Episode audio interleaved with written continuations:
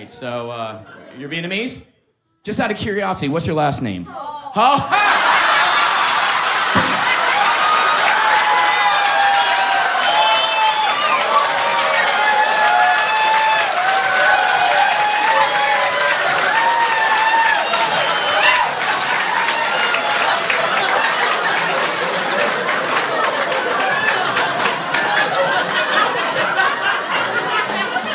Don't you ever upstage me again, ho.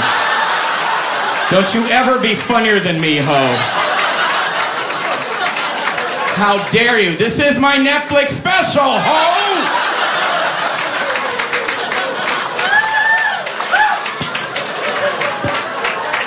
What? What's your first name? What's your first name? Tran. You, is your real name Tran? Is your first name Tran? My wife's fucking first name is Tran. Wife's fucking first name is Tran fucking Ho. What do you do for a living? And if you say doctor, I'm gonna fuck myself, all right? You're not a doctor, right? Fuck me.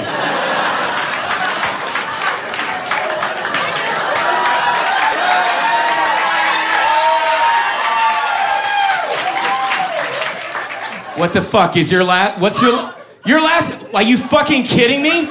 Your last name is fucking Ho? Fuck you hoes, all right? Fuck the hoes. Someone in the back is fucking with me right now. Cause there's hoes to the left of me, hoes to the right of me, and my real life wife hoe is in the fucking back. This is like. Are you fucking kidding me? This is a bizarro ho universe. I don't know what's going.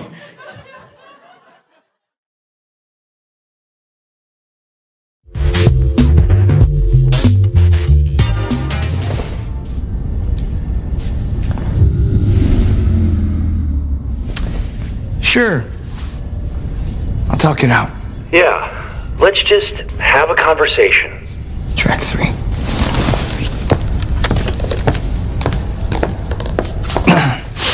Better not be fucking Dave Matthews Band.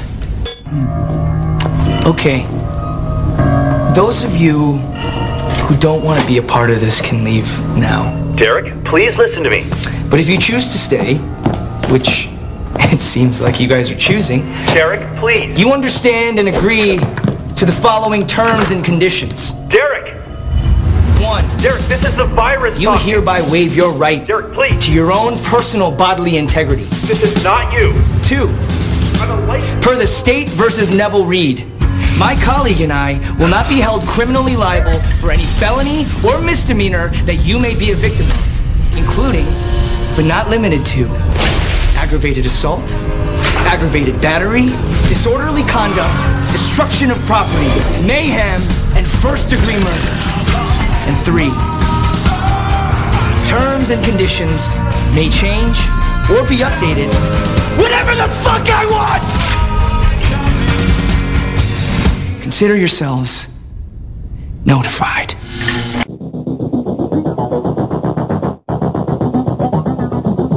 All right, you primitive screwheads, listen up.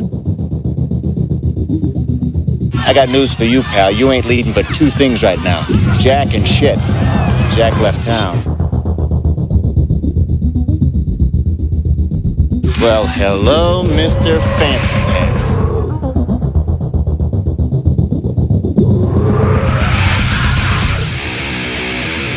What was that rocket? What rocket? I was just in my office and I heard a ruckus. Describe the rocket, sir. Does this mean we're not friends anymore?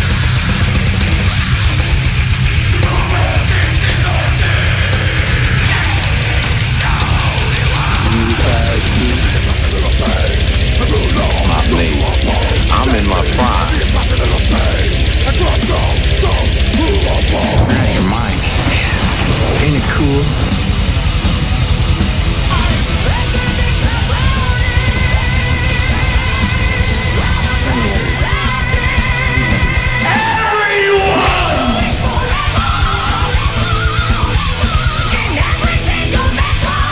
First you want to kill me, now you want to kiss me.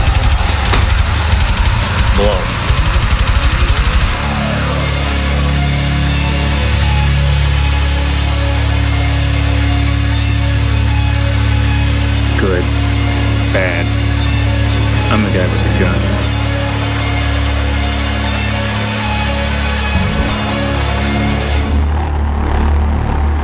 Ah, what is going on, everyone?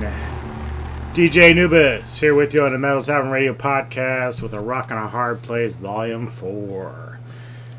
Dude, my fucking bracket for the March Madness is toast. Oh my god. I've gotten crushed. Like, it, it's not just me. I know everyone has because it's been like a really crazy tournament. Uh, so, but there's only like me and one other guy in my particular like tournament group, I guess you would call it.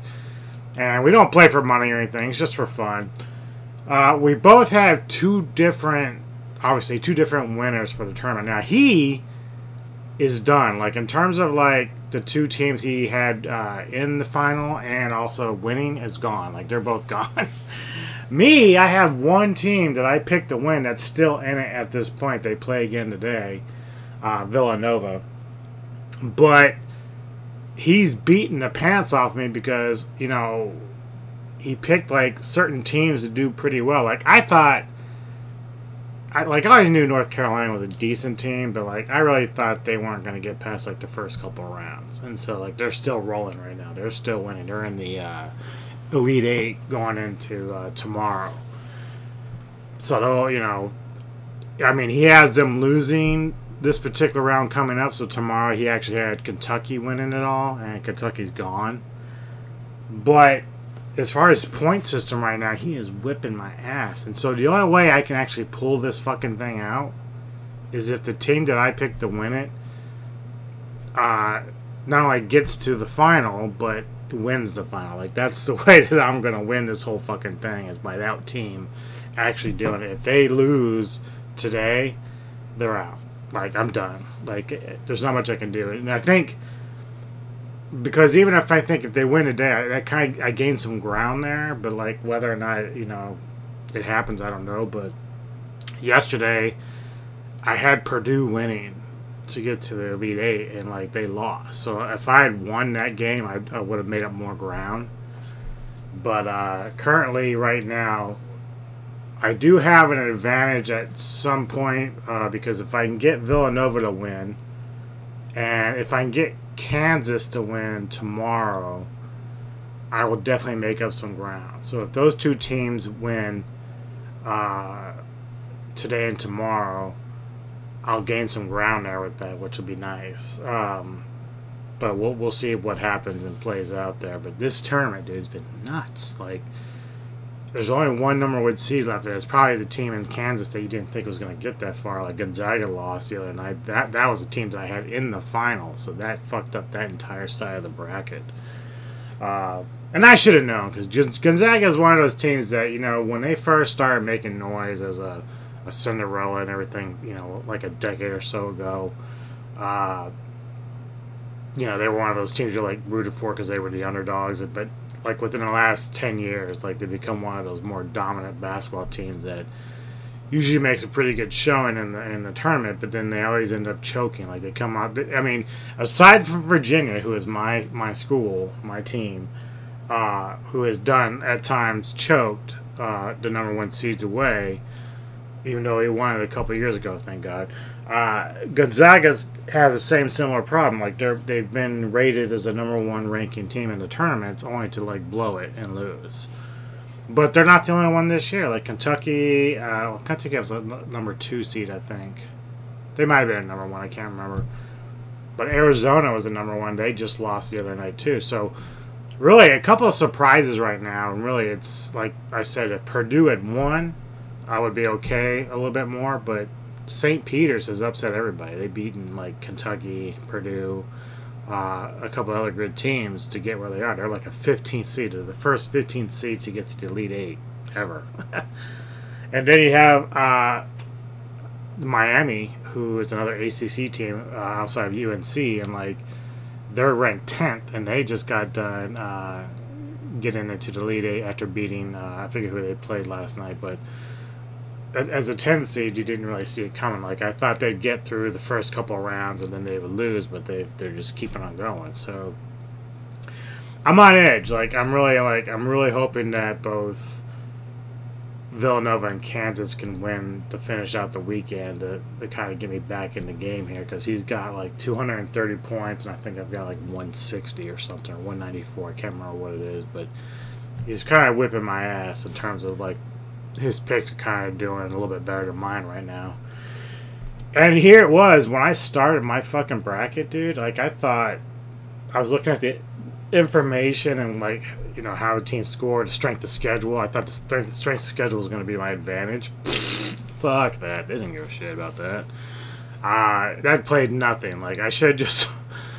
I should have kind of just not overthought it and just do what I usually do and just kind of like, okay, this sounds good, blah blah blah blah blah blah, blah and then just go with it. But chances are, I probably would have like. There's just so many upsets that I probably still would have fucked it up because, like, you know, you, over the years, you just think that certain schools have a dominance when it comes to the tournament and, and college basketball in general. But uh, this year is like a really a lot of parity. Like, that's just nuts. Like, it, it, there's just anybody can win it. It's so ridiculous. Uh, okay, so you know how this shit works. First couple blocks, we're getting into you know more modern uh, post rock, alternative, etc. Then we're gonna go into a couple blocks of classic rock, and then we do four blocks of the hair and hard rock in the middle of the show, and then we just work our way back down in reverse. So we'll go back to classic rock, and then of course modern rock to finish it all out. And I don't spend time on, you know, entertainment topics, so we don't waste a lot of time with that. But I will kind of break down some of the bands that I've got in each uh, block for you, so you kind of have an idea of who they are and what they're about, if I have the information. So in the first block, uh, I've done like an actual mini article uh, with this and four other bands on my blog that I had that I don't really update anymore, but it's still out there. So if anybody wants to go look at album ratings and and some of the shit like that, uh, you'll find that article in there with Red Square Black. Uh, talking about that EP that was put out by um, Mark Binder, uh, Randy Castillo, the late Randy Castillo, as well as John Five. And uh, it's actually really good, and like it's so fucking rare you can't find it now. I'm, I'm like kind of glad it's one of the few things I have that no one else really does. And it's so weird because I remember when I first got it, I was in a used record store and I saw like two or three other copies of it sitting in there. I should have grabbed them at the time, but you know I didn't really think much of it at the time because it wasn't one of these bands that got a lot of attention. Uh, you know, I never thought it was going to be something that people were going to crave looking for down the road. But uh, when I posted up like this particular song I'm going to play for, when I posted it on YouTube years ago, I still get people commenting. I was like, "Oh man, can you put the rest of it up?" You know, and I'm like, you know, I probably would, but I don't really want to do that because it's kind of a disservice to the band. I mean, I might do it just because like no one can get it that I know of. Like, I don't think you can even. Like, I don't think John Five's even going to re-release it. They might. I don't know, but they probably should because you know you could probably clean it up a little bit. It's done in 1994, so. Uh, people might be looking for it. I know they ask about it. People love it. The comments that I get, so they're like, "Well, yeah, I remember this project. This is awesome. It's like an all-star lineup, etc., uh, etc." Et so uh, I have "Violent Pauses" the track. It's the opening track on that EP. The entire thing is great. It's like five songs, and they're all very diverse and versatile, uh, experimental stuff. Very fun. Uh, then we got um, Swan Valley Heights uh, from uh, Muchen, uh, Much, Germany. We'll just say Germany. I'm so terrible at fucking pronouncing shit. I'm dumb as fuck. Uh, Swan Valley Heights. Uh, they're kind of like a stoner psychedelic space rock band, and very cool. So uh, I'm glad to play some of this for y'all. I've, I've probably done it like pretty like many episodes of uh, Hordes back. Uh, then I got some Faith No More. People should be pretty familiar with them. Uh, Mike Patton and Company. A little bit classic track from them. Second block, uh, I got ARO. Uh, I've played her a couple times now on Hordes of Chaos rock blocks. I've explained, like, she's one of Ozzy Osbourne's daughters who I didn't even know about. Neko actually knew who she was. I didn't.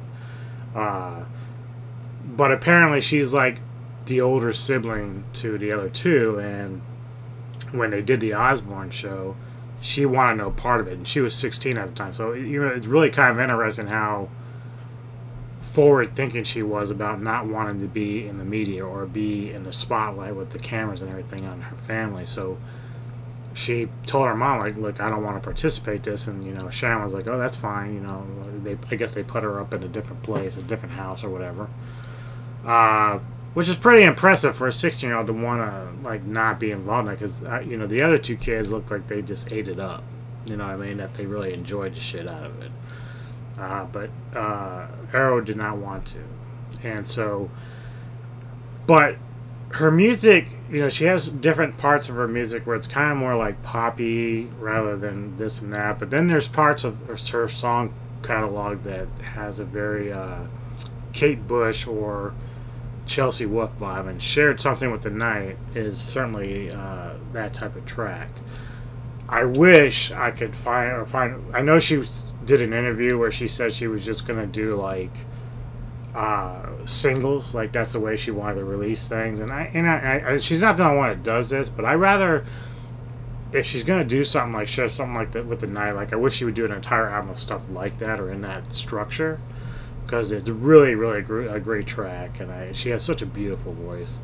Uh, so I, I, I, wish there was more stuff in the vein of that. Like some of the other songs I've heard don't really click with me like this one does. Uh, then we have Sondrous, and um, in 2018 when I released something like Serenity, I really fell in love with that record. That was one of my favorites of the year. There's almost no information on this band, and I don't know. They consider it like post rock, which is fine. Uh, it fits his this block stuff playing, and uh, you know, I can't remember exactly where they're from, but I just I remember they did like. Whenever I play a track, I know they liked my my Facebook page or whatever when that happened. So they were paying attention to you know people talking about their records. So it's really really good stuff. Um, and then last to close out these uh, first two blocks is Tranzat from um, France. Uh, progressive metal and rock. Now, these guys caught my attention mainly because I, I, have never heard Hellish Psychedelia from 2016. However, The Great Disaster from 2018 uh, when I was listening to it, I, I, didn't know much about the band. So when I was, you know, you know how it is when I talk about how I'm listening to records every week. Well, they're like one of those bands that I was doing that with. Same with Sondrous and some of these other ones. And I was listening to it. I'm like, man, these guys sound a lot like Devin. Like it's really crazy. And so I looked them up a little bit. Uh, and of course, they were influenced by Devin Townsend because the song they're gonna play for you, you're gonna hear parts in this song where it sounds like something that Devin Townsend would actually write or sing. So it has that vibe. So you can tell the influence there, and, I, and it's but it's not like a direct rip off or anything like we've talked about in the past with bands. These guys are just influenced by different types of stuff, including Devin, because they are progressive. So to infinity, we'll close out our first two blocks. So we're gonna get rolling. Red Square Black. This is called Violent Pause.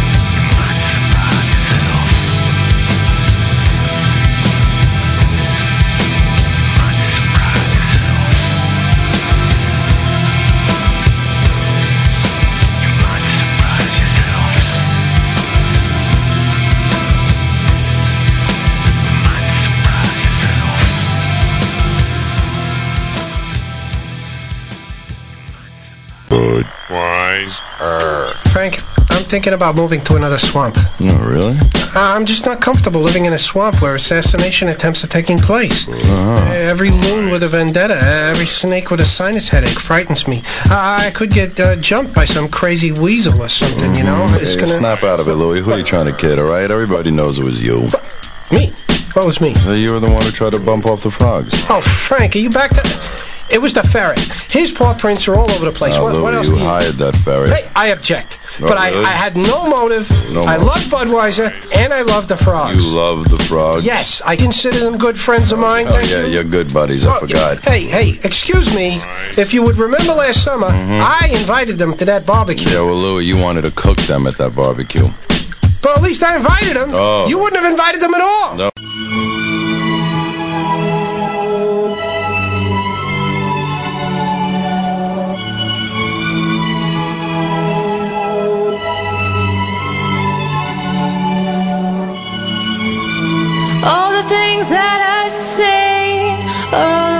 Couldn't say to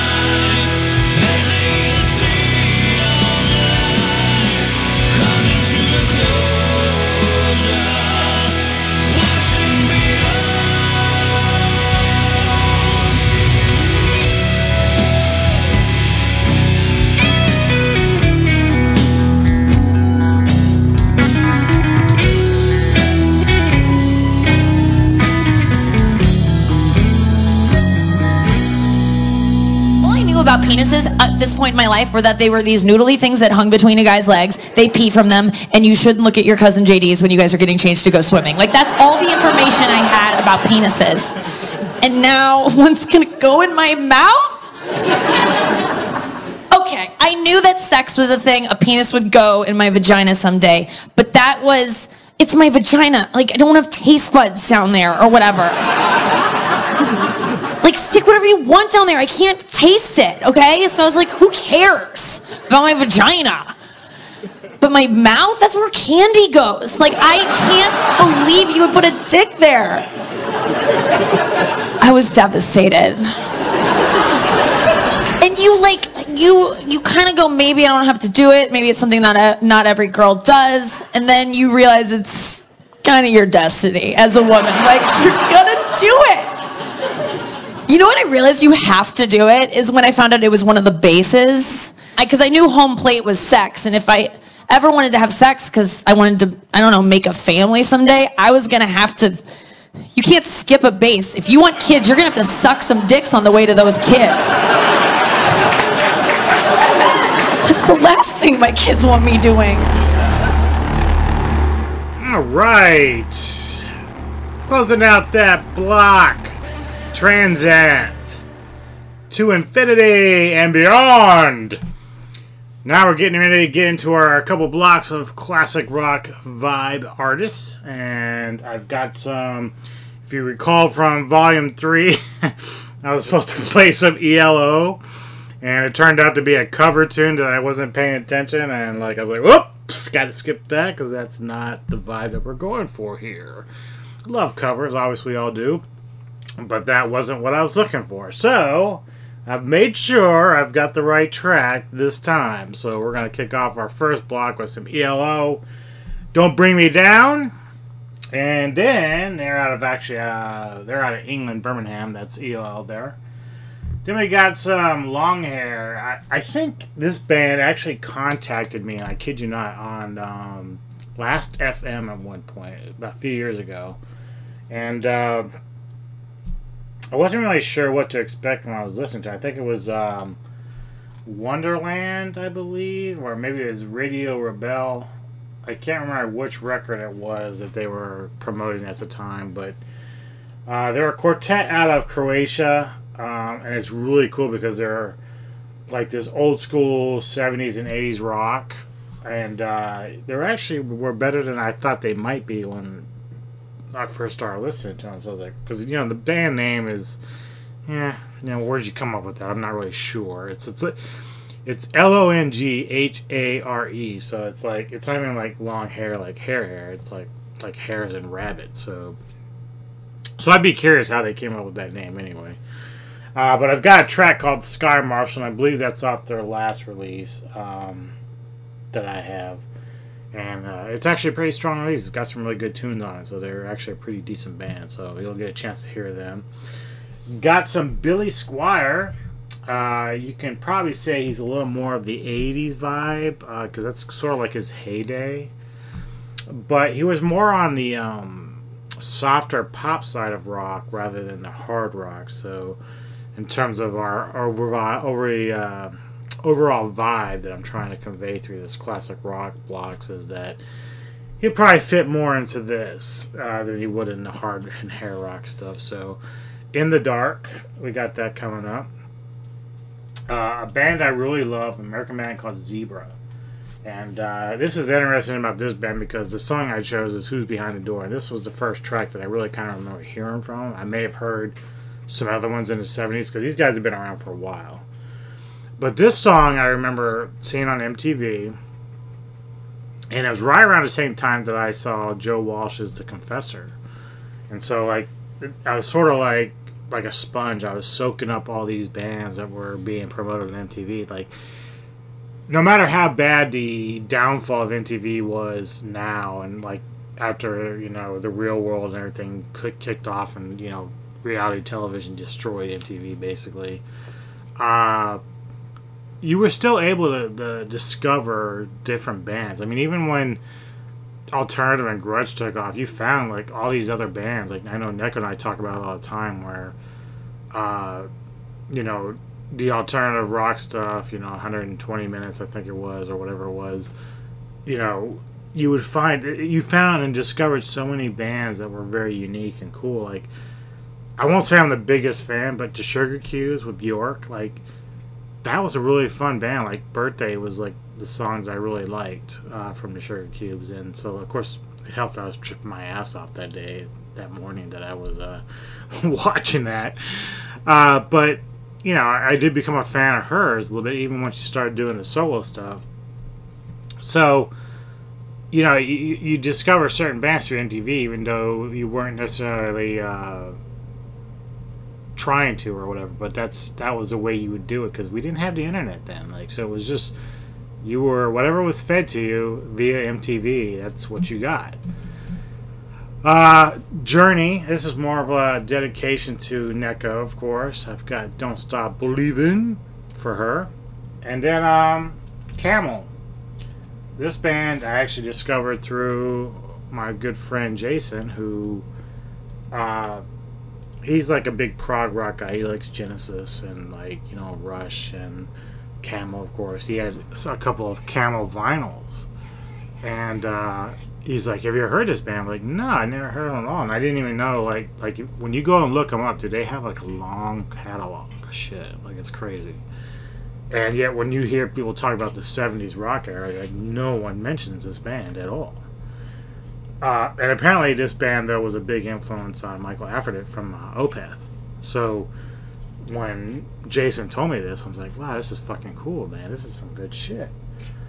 So I ended up, you know, downloading a few albums and checking them out, and you know, you find some very cool tracks. And uh, I think I did pick up a vinyl at some point. I'm not sure which record though. Um, maybe Mirage, I think. I don't know, but I've got a track in there for you for that, and then of course we'll start blazing into the hard hair rock stuff. But uh, kicking it all off, don't bring me down, motherfuckers.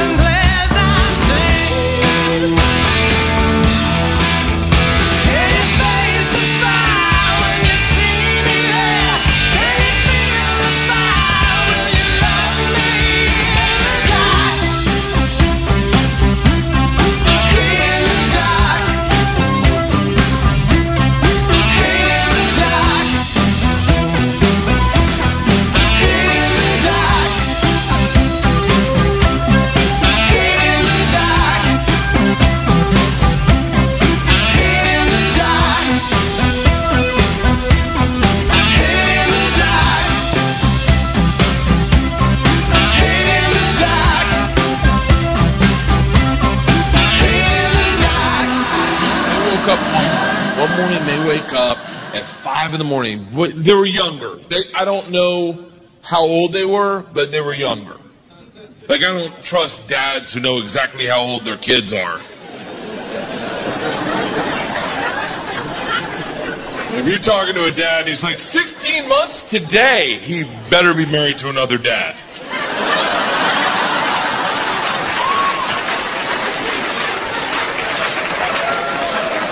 And that's, I don't mean that homophobic. I'm not homophobic at all. I'm not. I'm not. I'm definitely not. I'm more like a homochondriac. Like, I'm comfortable if you're gay. I'm comfortable with your lifestyle. I'm just afraid one night you'll get me drunk and trick me into it. And I'll like it. That's my fear. I'll like it and I'll be good at it. Line 'em up.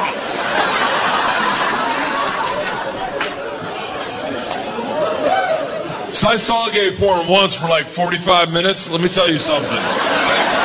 Holy shit. Ladies, you gotta step up your blowjob game. Yeah, you're still playing JV basketball, and the gay guys are the Harlem Globetrotters. Yeah, dunking on cocks. Holding their own head. Fuck this face, son! The fuck are we talking about? I'm literally, how did I get off on this gay rant?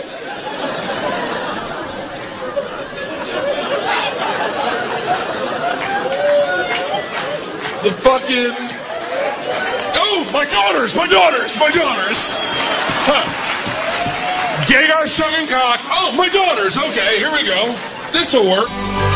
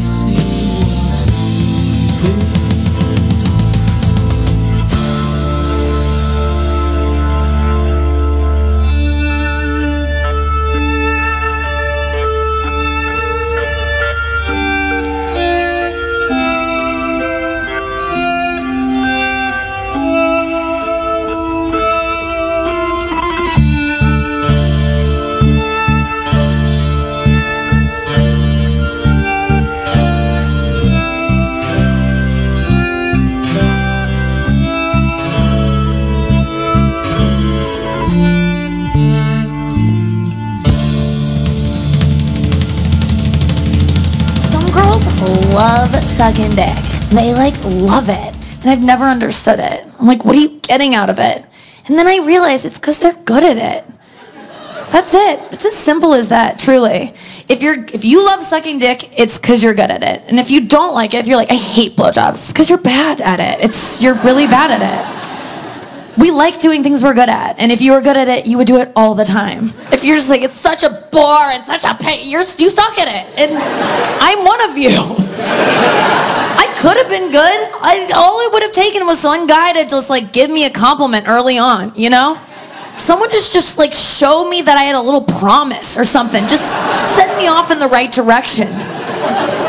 We just want to be good in the and it's it's it's early intervention is key. Like I feel like true blowjob queens, girls that are like, I love it. It was like one of the first times they gave a blowjob. The guy was like, You're great, and like believed in them. Because that's what it takes.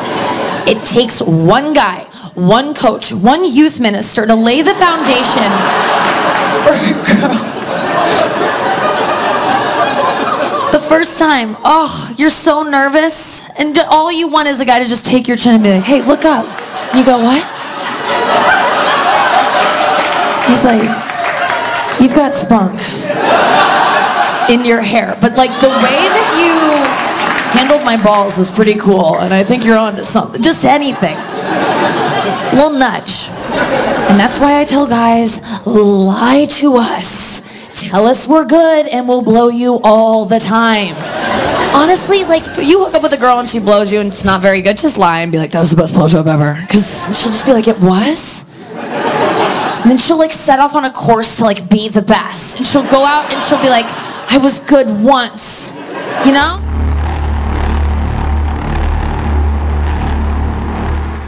Okay. Getting ready to get into our hard and hair rock blocks. On the way, got some Tesla. Actually got to see them.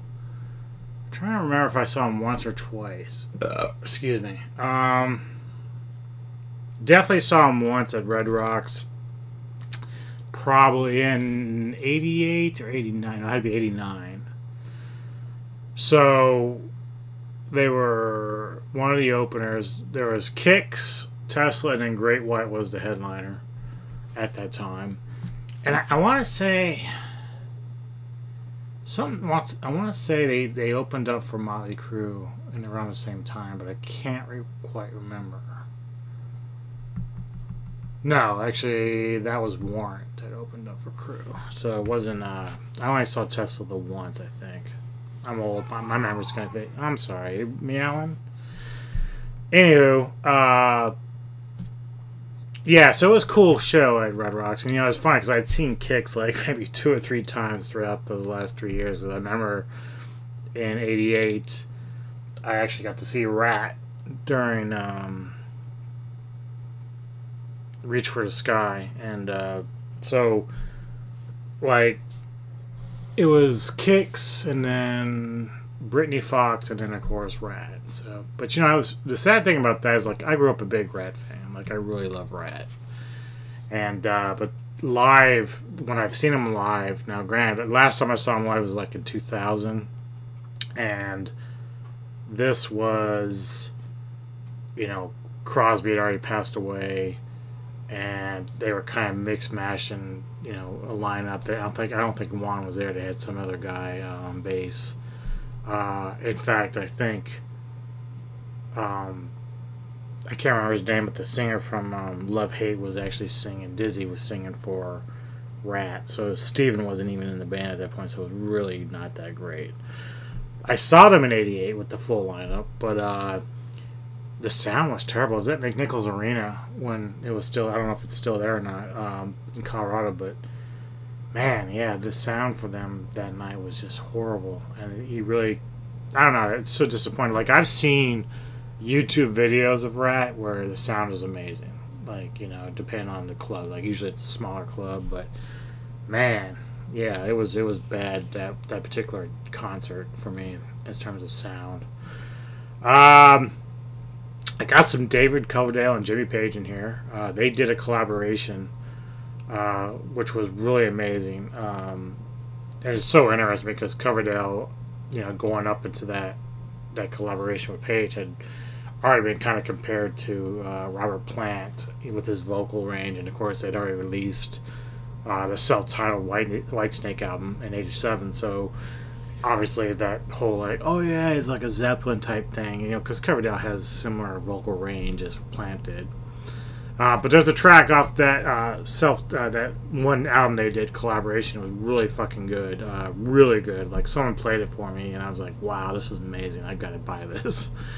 Uh, got some Accept now. Accept generally more is heavy metal, but they always kind of like dove into the hard rock genre as well. So I have a track off Metal Health, uh, not Metal Health. God, what am I? Metal Heart. Excuse me. God damn. Uh, then I've got uh, Kik Tracee. Not many people know them. Uh, they put out maybe one or two records, I think.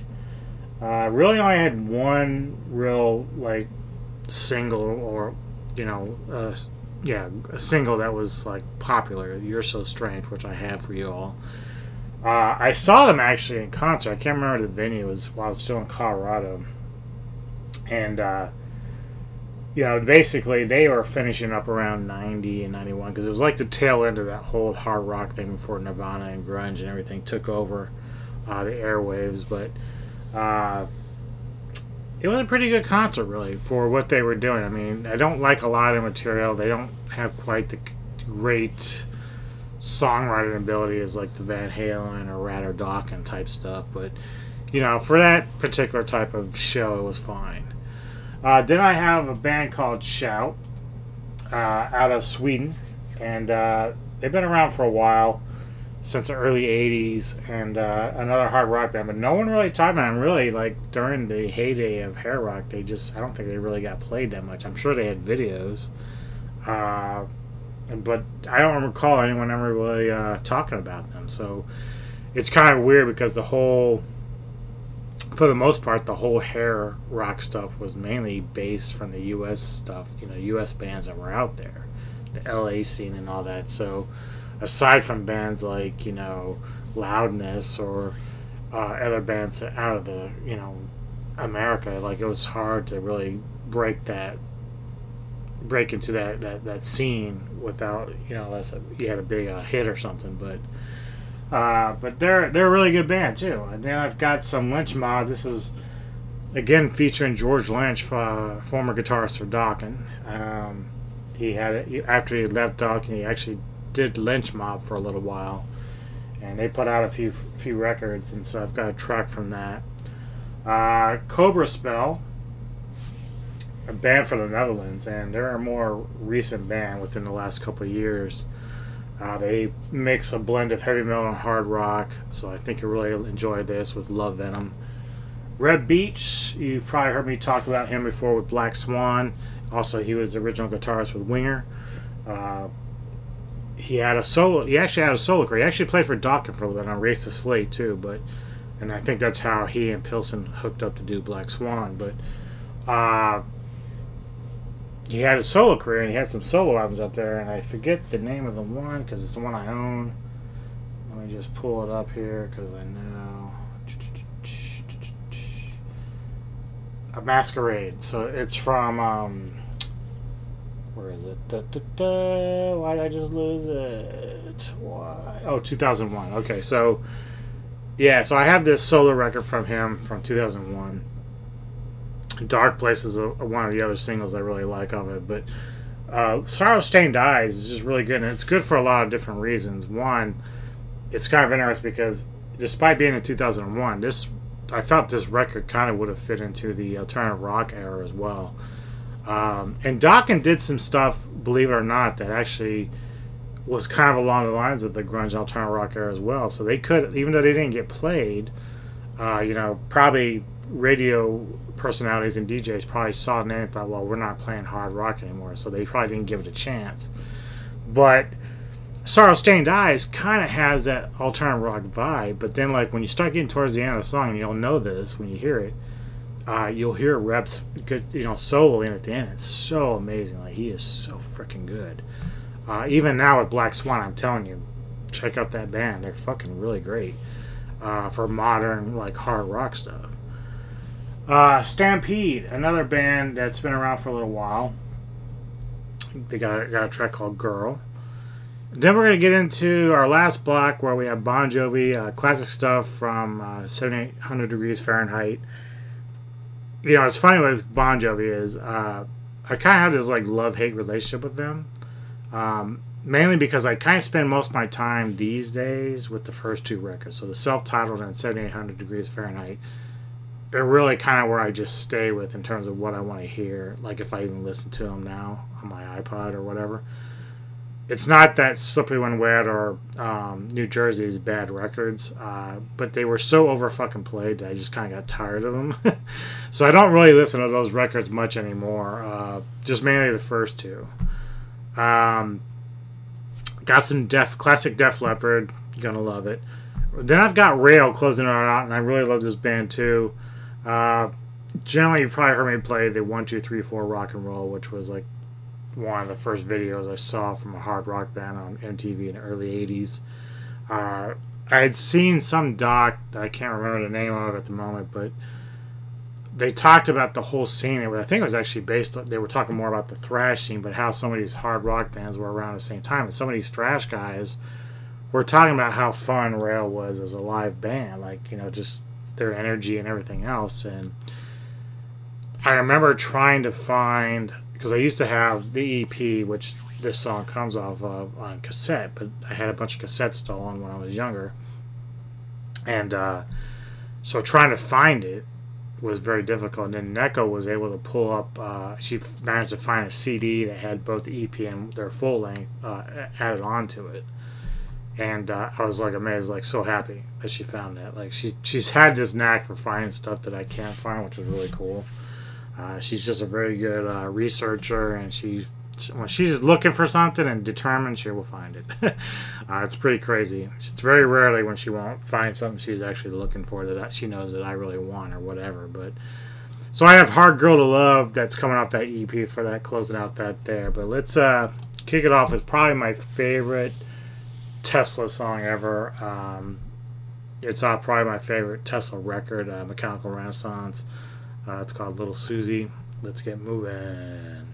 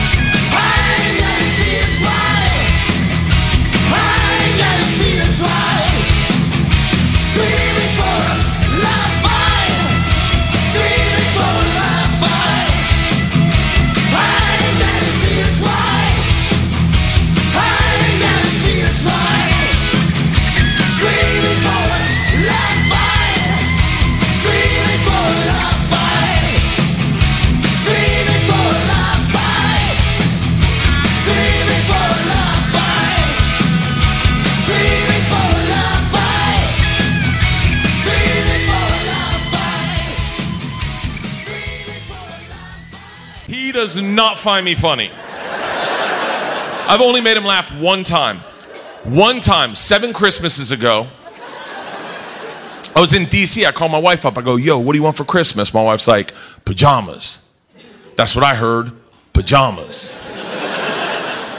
She meant pajamas. I heard pajamas.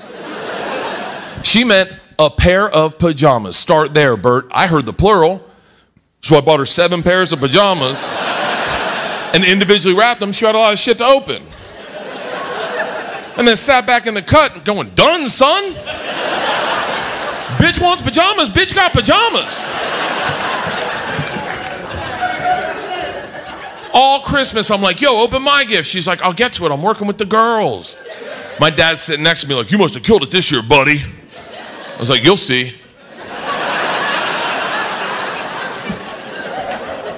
Finally, end of Christmas, she gets to my present. I've been talking about this present all Christmas. Whole family gathers around. She opens the first pair, pulls them out, and just goes, Oh, pajamas. and immediately I think, Fuck. if that's her reaction to pajamas number one, I can't imagine it's gonna build. My dad's drinking whiskey and eggnog and just goes, Who the fuck buys someone pajamas? She opens the second pair, pulls them out, and goes, Oh, more pajamas. My dad looks at the five unwrapped gifts, quickly does the math, and goes, Oh, you're a fucking idiot.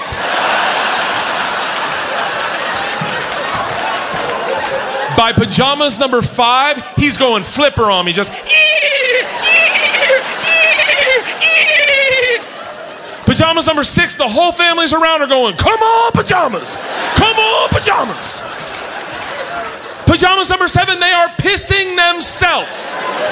Thinking, how could this get funnier? What they do not know is I've also bought my mom and sister's pajamas. You should have seen this man when my mom pulled her gift out from me and he was like, Oh, it's motherfucking pajamas!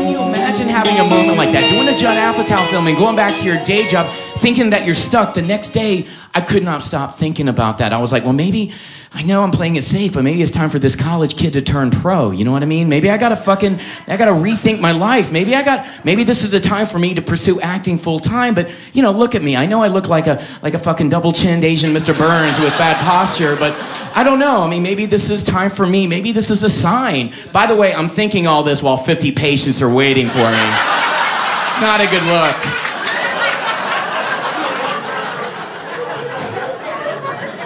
And my nurse is desperately trying to get me to focus. She goes, Dr. Jeong, uh, you have a patient in room two waiting for you. I was like, well, nurse, you have a doctor who doesn't give a fuck.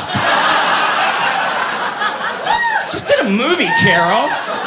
Just did a movie, man. You don't get it. And believe it or not, I quit my day job the next day. True story. I was scared, man. I was fucking scared because I didn't have any family support. Like my strict traditional Korean dad who wanted me to be a doctor before I was born. No, he was severely bumping on this shit, dude. He, he was just like he cursing me out in Korean. You, you pinanum yeah. you bring grace into Chung family. And then after the hangover, we are so proud. I knew you make it, boy. I knew you make it. I believe in you. We are so proud of your tiny ding dong. So proud. The smaller the penis, the bigger the box office. More. Oh, thanks, Papa. Great phrase. Okay.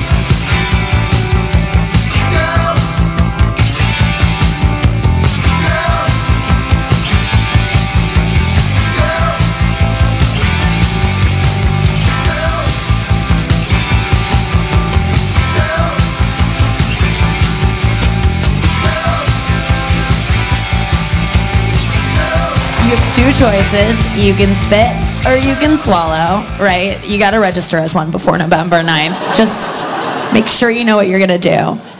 I knew what I was gonna do. I was um, I was registered as a spitter long before I ever got in that booth. You know what I'm saying? I knew I was gonna spit because I knew about girls who spit and I knew about girls who swallow. Girls who spit are grossed out by it and they're like. And guys don't appreciate it, but it's far better than a girl who swallows because I knew girls that swallow, oh, these Slaven whores, they love it. It's fuel for them. It's how they survive. It's the base of a slut's food pyramid. Is it just a sturdy base of cum? And so I was like, I'm not gonna be a slut. Like I don't want to be that. So when I give a blowjob, I'm totally gonna spit. So I get in there, I give my first blowjob, and um, I swallowed immediately because I was like, this is disgusting. Let's get it down the hatch, take it like a shot. Like this is clearly the most efficient way to dispose of this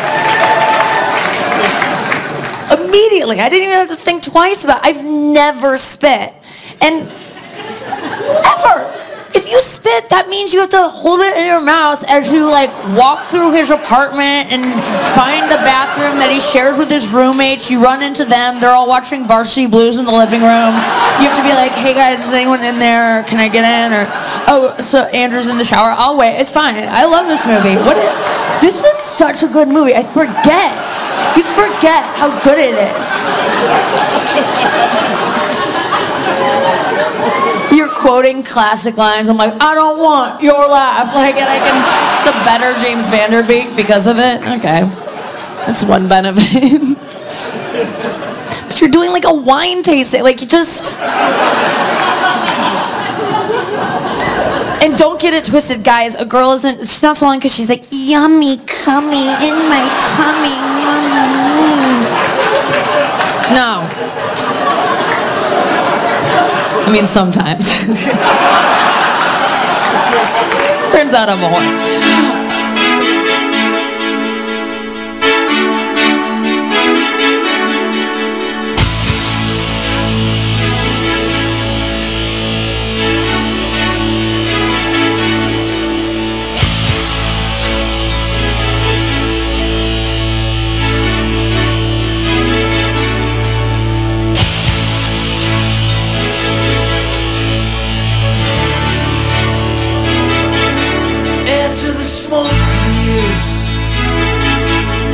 And it's down to you and I.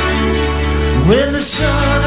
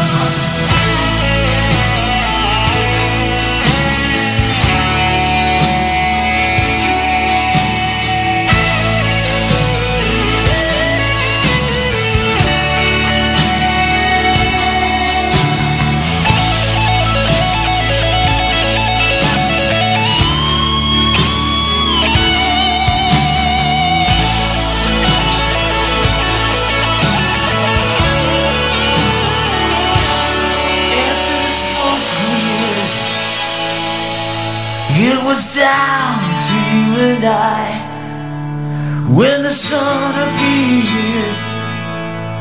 There was nothing left for goodbyes, silent night.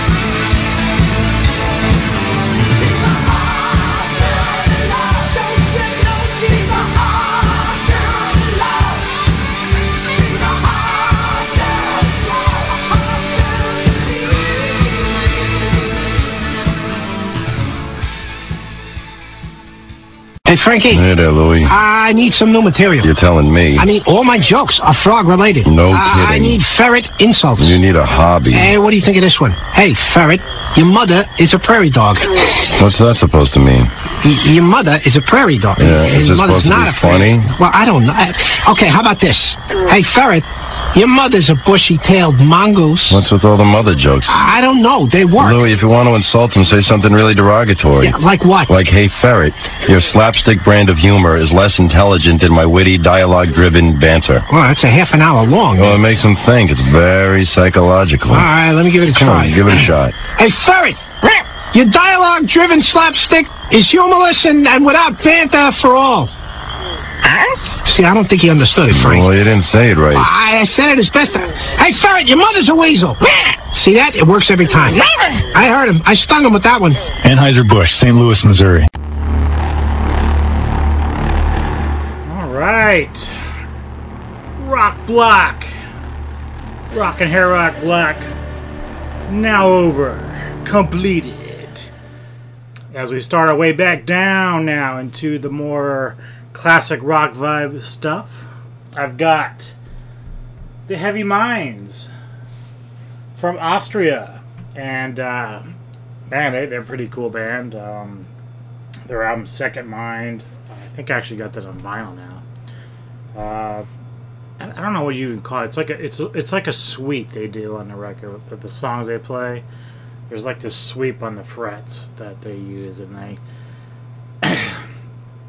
In some ways, I want to say it's almost Beatlesque, but it's not quite. I mean, obviously, whenever I compare bands to the Beatles or stuff of that era, you know, it's like it's not like I'm saying they're direct rip-offs or anything like that, but there's like this kind of like influence there with that, and uh, but I'm not even sure where that like where I've heard that like slide with the frets before, but uh, they they tend to use it a lot on this particular record. Uh, but it's very cool on how they do it and incorporate it into their music and their riffs and stuff like that. So, have a track from Second Mind uh, gonna be playing for you. Then uh, Mr. Warren Zevon, uh, probably his most notable track, Werewolves of London, in there. Then I have the band called Death, and uh, I've actually done like. Did I do it when I started the podcast? I can't remember. I maybe not. It might have been before we restarted all the podcasts, but there's a documentary out there called A Band Called Death. And actually, when I saw it, I'm like, is this supposed to be about like Chuck Schuldiner and you know death metal band Death? And then like it's not. It's this trio of black gentlemen from Detroit, Michigan, who played proto punk and punk rock, garage rock, and dude, it's a very good documentary.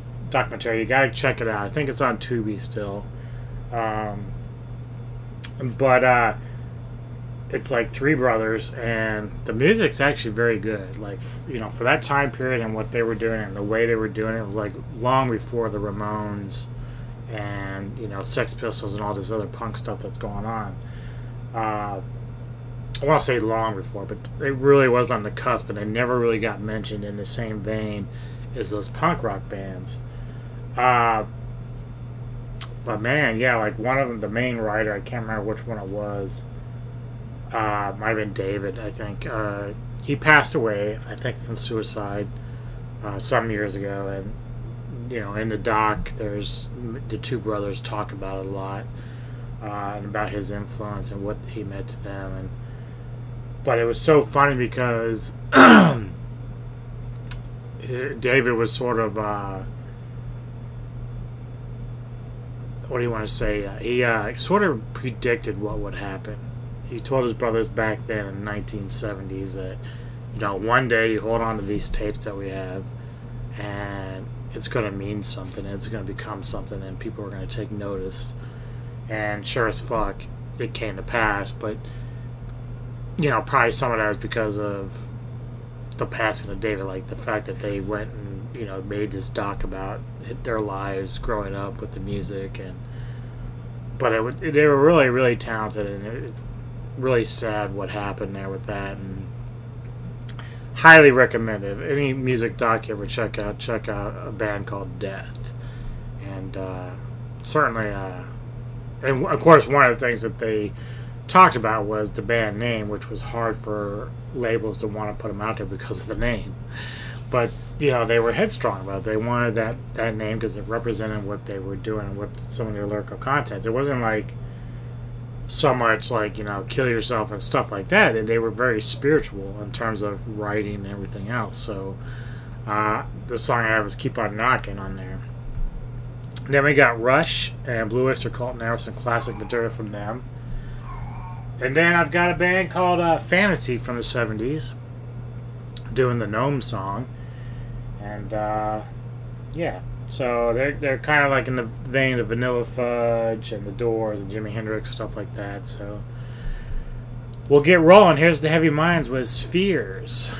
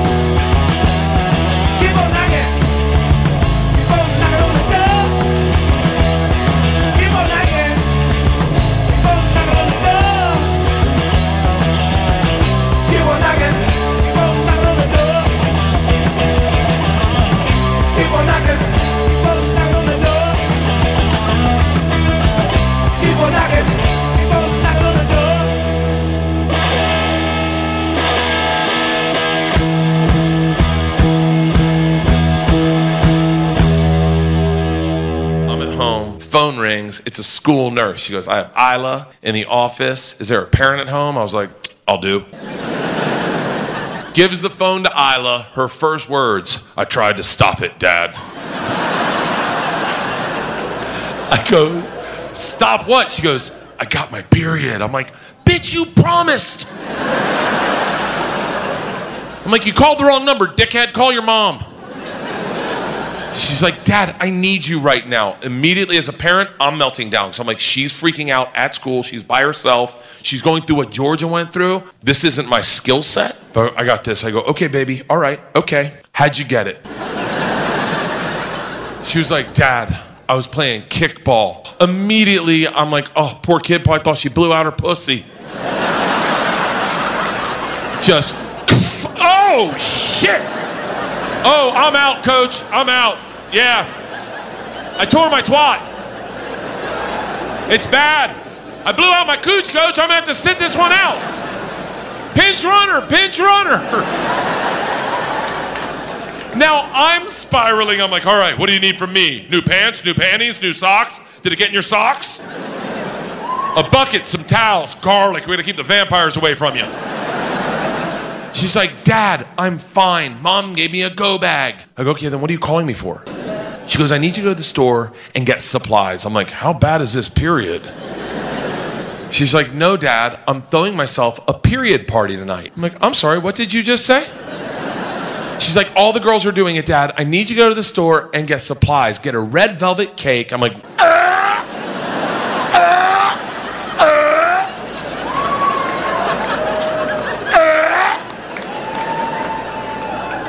I go, baby, I don't think I can eat a red velvet cake.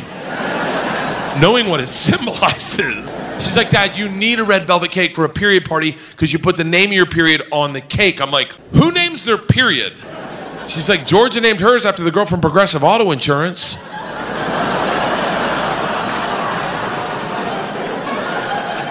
She's like, Dad, please, I need you right now. I have 10 people coming tonight. I go, We have 10 little girls coming to the house?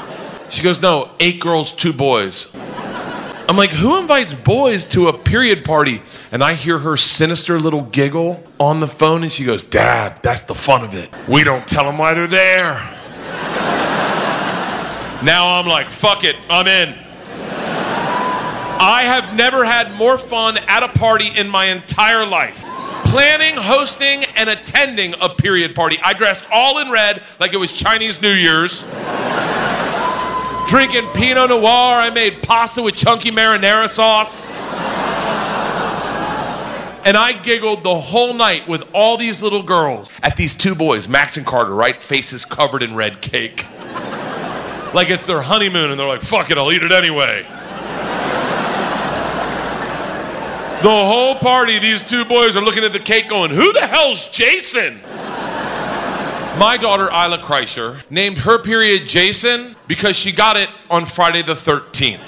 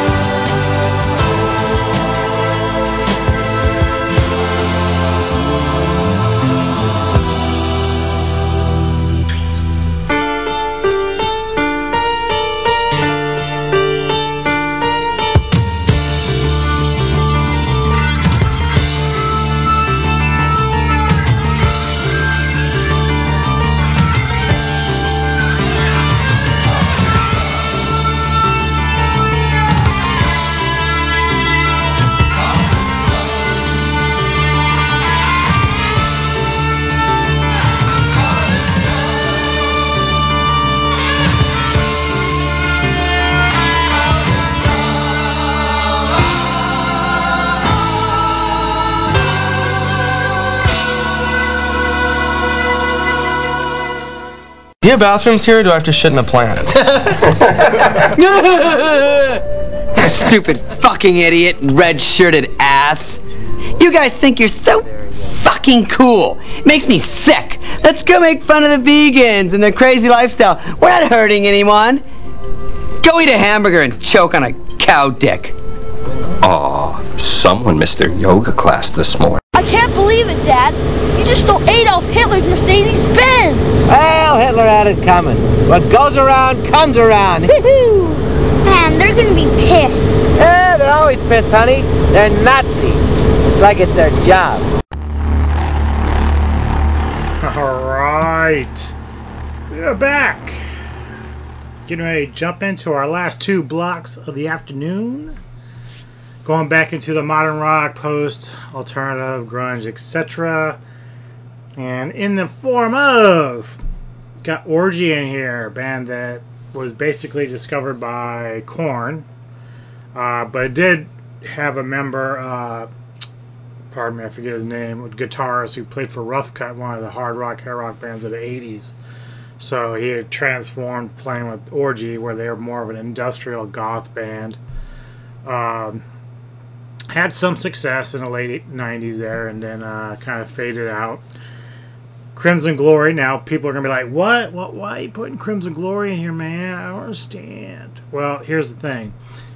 Crimson Glory has always kind of dabbled on the heavy metal, hard rock side of things, and when they released Strange and Beautiful, which was probably about '91 or '92, uh, when I listened to that record, even with Midnight on vocals, like there's a lot of good tracks on it, but the, the, the overall vibe and sound of it was more actually geared toward the alternative rock direction. Like I think at that point they were kind of just trying to fit into what the scene, the mainstream scene was. You know, they had so much success with Transcendence, the album before that, uh, but that's when the tail end of the hard rock movement was sort of dying out at that point. So I think Strange and Beautiful was kind of like their way of trying to adapt, much like Extreme did and other band, you know, Dokken all the rest of them, who were just trying to fit into the scene and see if they could still make a name or you know make money doing what they were doing. Uh, and the funny, like, the funny thing is, like, all those bands that tried to adapt, you know, they had some actually good stuff out there. Uh, but I think what happened was when it came to like the people that run MTV and you know the, the radio stations, you know, they weren't looking to keep playing those bands. What for whatever reason there was like some sort of prejudice against playing a, a, a hard rock band that actually had something that would fit in with their playlist in, in the current time. So they were kind of shied away from that for whatever fucking reason. Uh, even uh, Enuff Z'Nuff did the same thing too. So, uh, you know, uh, Crimson Glory, they themselves were kind of taking their hand at, and they actually had a pretty good record. It's just much different than the first two that they had. Uh, I think after that point, Midnight was no longer in the band. I, I want to say he passed away, but I don't want to say for sure. Like, I know when they did the fourth record, Astronomicon, I think it was, or Astronomica, or whatever it was, uh, they had a different singer when they did that record.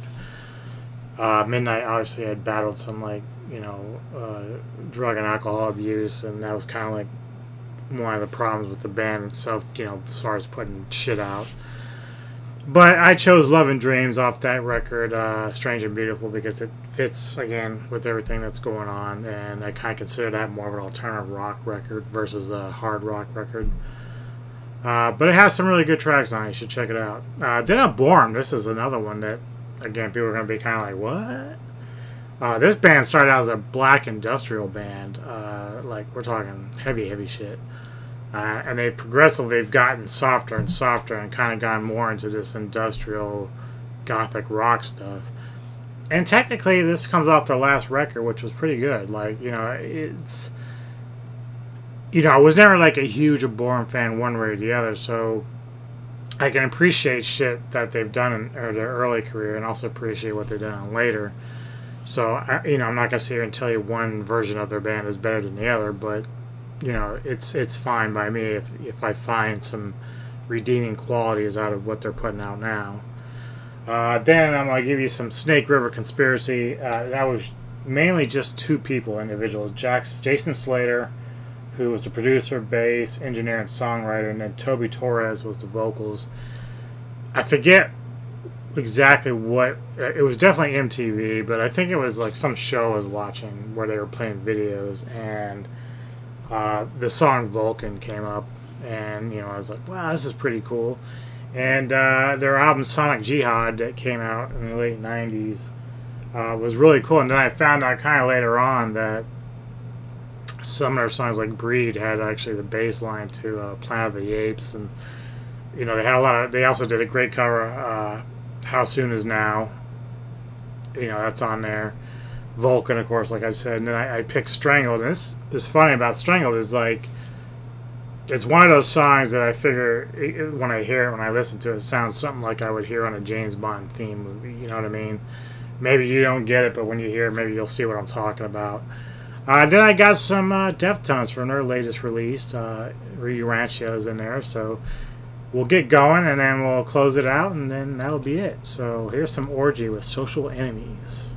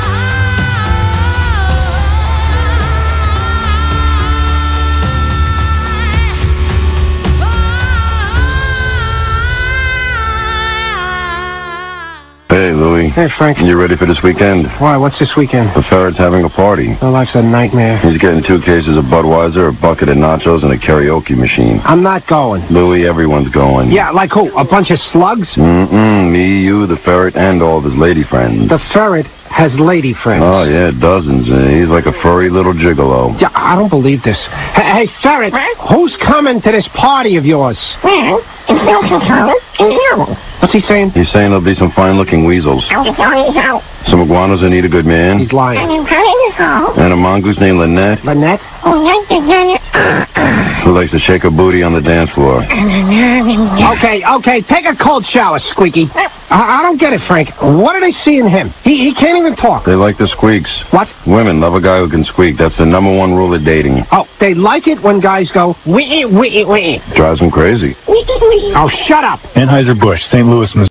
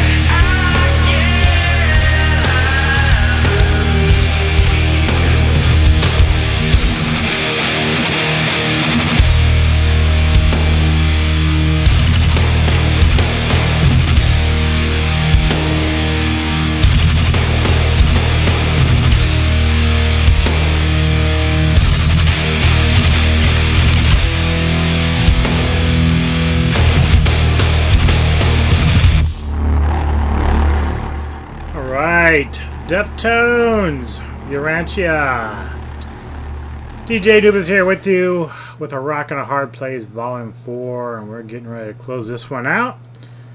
Hope you enjoyed the tracks. I enjoy kind of doing these now because I am a big rock fan, so sometimes with the rock blocks I don't get quite my fill with it. But, you know, as much as I love metal too, but it's why when I'm out on the road delivering for Amazon and whatnot, I'm always listening to my iPod, which has a mixture of just about everything that I like. So it's kind of the nice thing about that. But people are seem to be enjoying these rock shows pretty well, and that's good. I'm glad. Um, quick note about Snake River Conspiracy. I, I said they did the one album, they were done. Uh, that's still true. However, I just read that uh, Tobey Torres, the singer, she uh, she's in a new project as of 2016 called uh, Mojave Phone Booth. Haven't heard anything yet. I'm gonna go to that website after I'm done here and check it out and see what their music's like. But uh, apparently she's not quite done yet. But I always wanted more from Snake River Conspiracy, but you know I guess it just didn't work out that way. Um, one last track for you, of course. Uh, Machines of Loving Grace. I discovered his band via the Crow soundtrack. There's actually two of them. One is the actual uh, Graeme Revell uh, standard uh, soundtrack, and then the other was, of course, all the, the the hot bands at the time, like you know, um, Nine Inch Nails, um, Helmet. Uh, who was the other one? Uh, fuck, um, The Cure, uh, stuff like that. So. Machines of Love and Grace was on there with uh, Golgotha Tenement Blues, which is a great track in itself. So it kind of made me want to hear more from the band. When got uh, their other their first album with uh, Butterfly Wings on it and stuff like that. Uh, certainly cool industrial rock stuff. Uh, and then they released Gilt in '95, and that I got a track off of that for you called uh, Suicide King and uh, it was a much darker album than the first one, but uh, still very cool. Uh, never haven't really kept up with them much. Uh, I don't think they put too much more out. Uh, they may not even be together anymore. I can't remember, but anywho, this is called Suicide King from Machines of Love and Grace, and I hope you all enjoy the rest of your weekend. Take care, be cool, keep on rocking.